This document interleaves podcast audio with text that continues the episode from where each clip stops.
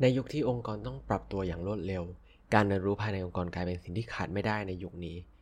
แต่การพูดถึงการเรียนรู้ในฐานะสิ่งที่พนักงานต้องทำเพียงอย่างหนึ่งเดียวเนี่ย มันไม่เพียงพอให้เกิดการเรียนรู้ได้อย่างต่อเนื่องในองค์กรครับ องค์กรต้องมองไปถึงการสร้างทั้งองค์กรให้เป็น learning organization อย่างแท้จริง โดยการทำให้สภาพแวดล้อมทั้งองค์กรนะครับกลายเป็นสังคมแห่งการเรียนรู้ได้ It's time for a cup of culture podcast. Let's grab a cup and sit back.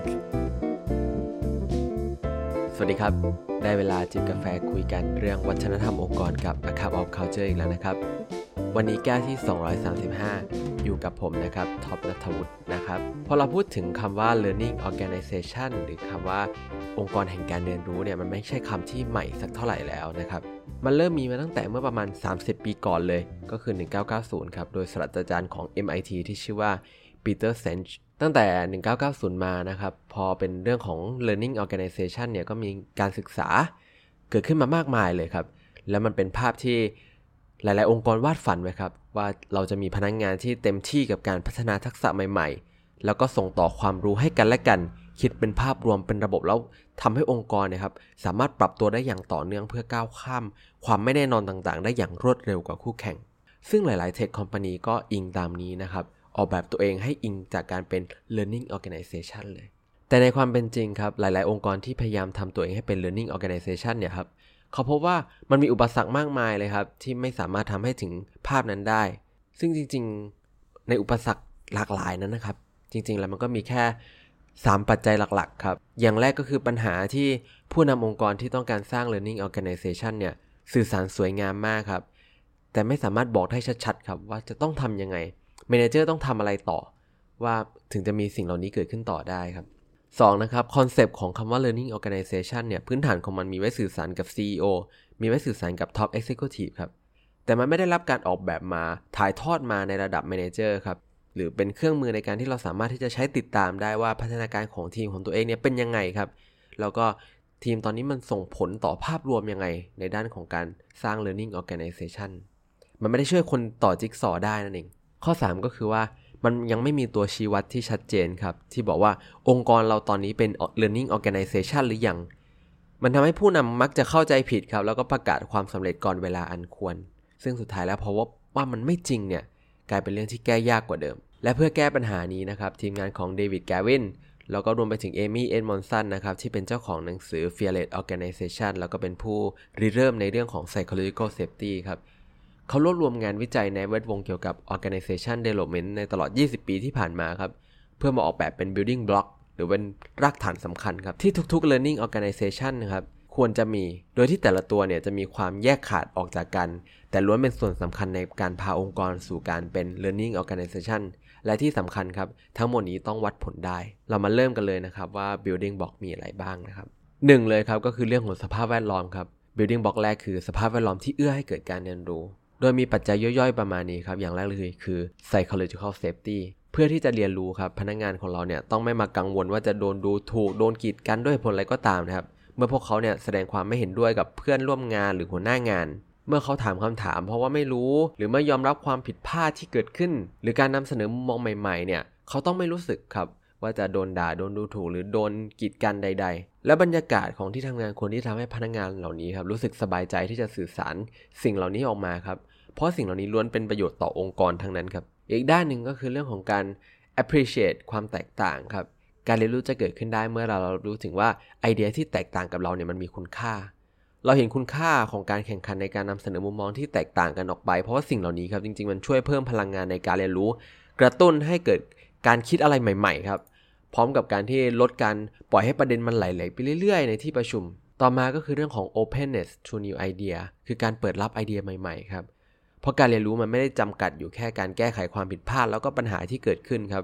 มันรวมไปถึงการออกแบบแนวทางใหม่ๆ พนักงานเนี่ยควรที่จะได้รับการสนับสนุนให้กล้าที่จะเสี่ยง กล้าที่จะสำรวจแนวทางที่ยังไม่รู้จักหรือยังไม่มีใครเคยทำมาก่อน สุดท้ายในด้านสภาพแวดล้อมนะครับมันก็ต้องมีเวลาให้ได้มา reflect การเรียนรู้กัน แต่งานของ manager เนี่ยมักจะถูกตัดสินด้วยระยะเวลาในการทำงานและ task ต่างๆ ที่ต้องทำแต่ในเวลาที่คนเรามันยุ่งเกินไป หรือเครียดอยู่กับ deadline แรงกดดันต่างๆนะครับ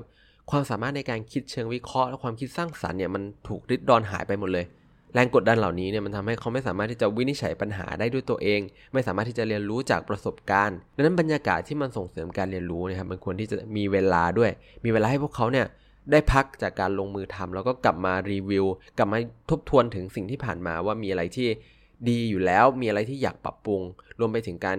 ตรวจดู process ที่ผ่านมาขององค์กรด้วยครับ เพื่อที่องค์กรเนี่ยจะได้มี process การทำงานที่ดีขึ้นได้ อันนี้ก็จะเป็นเรื่องของสภาพแวดล้อมนะครับ building block ถัดมานะครับก็คือเรื่องของกระบวนการและระบบครับคือการที่เราต้องมีกระบวนการการเรียนรู้และการปฏิบัติที่มันชัดเจนครับเพราะ process ของ learning organization เนี่ยมันไม่ได้มีขั้นตอนชัดเจน เหมือนระบบงานในส่วนอื่น เช่นงานโลจิสติก งานบัญชีหรืองานสายผลิตครับ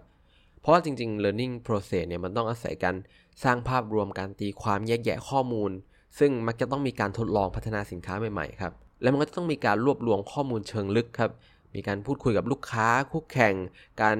ดูเทรนด์ต่างๆ ด้านเทคโนโลยีนะครับ แล้วก็มีการวิเคราะห์ตีความเพื่อระบุแก้ปัญหา แล้วก็ทั้งหมดนี้ทั้งมวลเนี่ยเราก็ต้องมาส่งต่อมาอบรมให้พนักงงานทั้งเก่าและใหม่ให้อัปเดตองค์ความรู้และทักษะให้มันทันโลกใช่ไหมครับ ดังนั้นเพื่อให้ได้ผลลัพธ์ที่ดีเนี่ยความรู้มันต้องได้รับการกระจายอย่างเป็นระบบและชัดเจนครับ ตั้งแต่การแชร์ข้อมูลกันระหว่างพนักงงาน ระหว่างแผนก แล้วก็ส่งต่อไปยังทั้งองค์กรครับ องค์ความรู้ควรที่จะสามารถเคลื่อนที่ได้ทั้งในแนวดิ่ง แล้วก็ในแนวราบเลย โดยกระบวนการเนี่ยสามารถโฟกัสได้ทั้งภายใน เพื่อที่จะมองหาแนวทางการทำงานที่ดีขึ้นครับ เช่น เมื่อโปรเจกต์จบแล้วเนี่ยการทำ after action review หรือการทำ post audit เนี่ยมันสามารถทำได้เพื่อแบ่งปันการเรียนรู้ไปยังทีมที่มีลักษณะงานที่ใกล้เคียงกัน เพื่อพัฒนาโปรเซสที่เกิดขึ้นที่ผ่านไปแล้ว นะครับหรือเป็นการโฟกัสภายนอกเช่นมีการนัดหมายกับลูกค้าหรือผู้มีส่วนเกี่ยวข้องอย่างสม่ำเสมอครับ เพื่อมารีวิวกันมาอัปเดตมุมมองกันครับว่าที่ผ่านมาแล้วมุมมองต่างๆ มันเป็นยังไงความท้าทายใหม่ ๆ ที่กำลังจะเกิดขึ้นมีอะไรที่เป็นไปได้บ้างไหมแล้วก็เราสามารถที่จะป้องกันหรือพัฒนาตรงนี้ยังไงได้บ้างนะครับและนี่เป็นกระบวนการส่งต่อการเรียนรู้ครับกระบวนการที่มันชัดเจนอันนี้ครับมันช่วยให้ข้อมูลที่สำคัญสำคัญเนี่ยสามารถ กระจายไปถึงมือของคนที่มันต้องการมันจริง ๆ ได้ อย่างรวดเร็ว แล้วก็มีประสิทธิภาพไม่มีอะไรตกหล่น แล้วก็ทันท่วงทีบล็อกสุดท้ายครับของรากฐานสำคัญเลยก็คือตัวผู้นำอีกแล้ว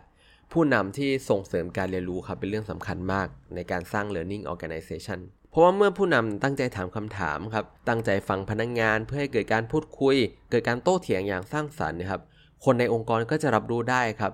รับรู้ได้ถึงแรงกระตุ้นให้เกิดการเรียนรู้ เมื่อผู้นำส่งสัญญาณว่า เขาให้ความสำคัญกับการระบุปัญหา การส่งต่อความรู้ การถอดบทเรียนครับ กิจกรรมเหล่านี้ก็จะเติบโตได้ดี เมื่อกลุ่มผู้นำแสดงให้เห็นว่า เขาเต็มใจที่จะฟังมุมมองที่แตกต่าง พนักงานก็จะรู้สึกดีที่จะนำเสนอมุมมองและไอเดียใหม่ๆ เช่นกัน ดังนั้นผู้นำครับควรที่จะเลิกใส่ใจกับการให้พนักงานเนี่ยกลับมาด้วยคำตอบที่ถูกต้องครับ แต่ไปโฟกัสกับวิธีการคิดเกี่ยวกับปัญหาให้ถูกทาง เช่นนะครับ เขาใช้เกณฑ์อะไรมาวัดทำไมคิดถึงไปในทิศทางนั้น มีการพิจารณาวิธีอื่นๆ ความไม่ได้อื่นๆ บ้างหรือยัง ทั้งหมดนี้เป็นการกระตุ้นครับให้เกิดการหารือกันอย่างเปิดใจ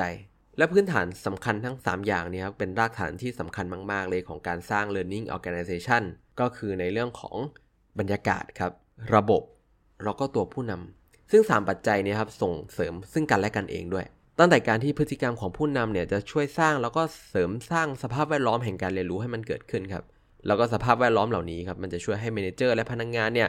สามารถใช้ระบบการเรียนรู้ได้อย่างเต็มประสิทธิภาพ จนมันเป็นวงกรแห่งการพัฒนาการเรียนรู้ในองค์กรเกิดขึ้นครับ และสุดท้ายนี้นะครับก็มีสิ่งที่เราอยากฝาก ให้กับใครก็ตามที่พยายามสร้าง learning organization อยู่เลยก็คือว่าอย่างแรกเลย การมีผู้นำอย่างเดียวนั้นไม่เพียงพอครับ ไม่ว่าผู้นำเราเนี่ยจะเปิดรับหรือเป็นแบบอย่างที่ดีแค่ไหนก็ตามเนี่ยแต่องค์กรก็ต้องคำนึงถึงอีก 2 ปัจจัยด้วยนะครับ ก็คือทั้งระบบแล้วก็บรรยากาศครับ อีกประเด็นหนึ่งก็คืองานนี้มันไม่มี one size fit all ครับ เพราะแต่ละส่วนในองค์กรเนี่ยมีบริบทที่แตกต่างกัน มีธุรกิจที่อาจจะแตกต่างกันด้วย ดังนั้น manager ครับจะมีบทบาทสำคัญมากๆ เลยในส่วนนี้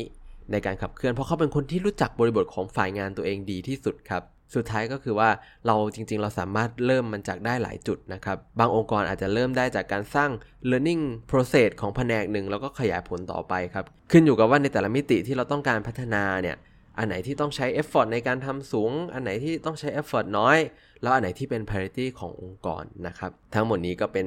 พื้นฐานในการสร้าง learning organization นะครับ และสุดท้ายนี้อย่าลืมนะครับว่า ไม่ว่าตั้งใจหรือไม่ก็ตามเนี่ย วัฒนธรรมองค์กรก็จะเกิดขึ้นอยู่ดีทำไมเราไม่มาตั้งใจสร้างวัฒนธรรมองค์กรในแบบที่เราอยากให้เป็นกันล่ะครับสำหรับวันนี้กาแฟหมดแก้วแล้วนะครับ พบกันใหม่ในครั้งหน้า สวัสดีครับ And that's today's Cup of Culture. See you again next time.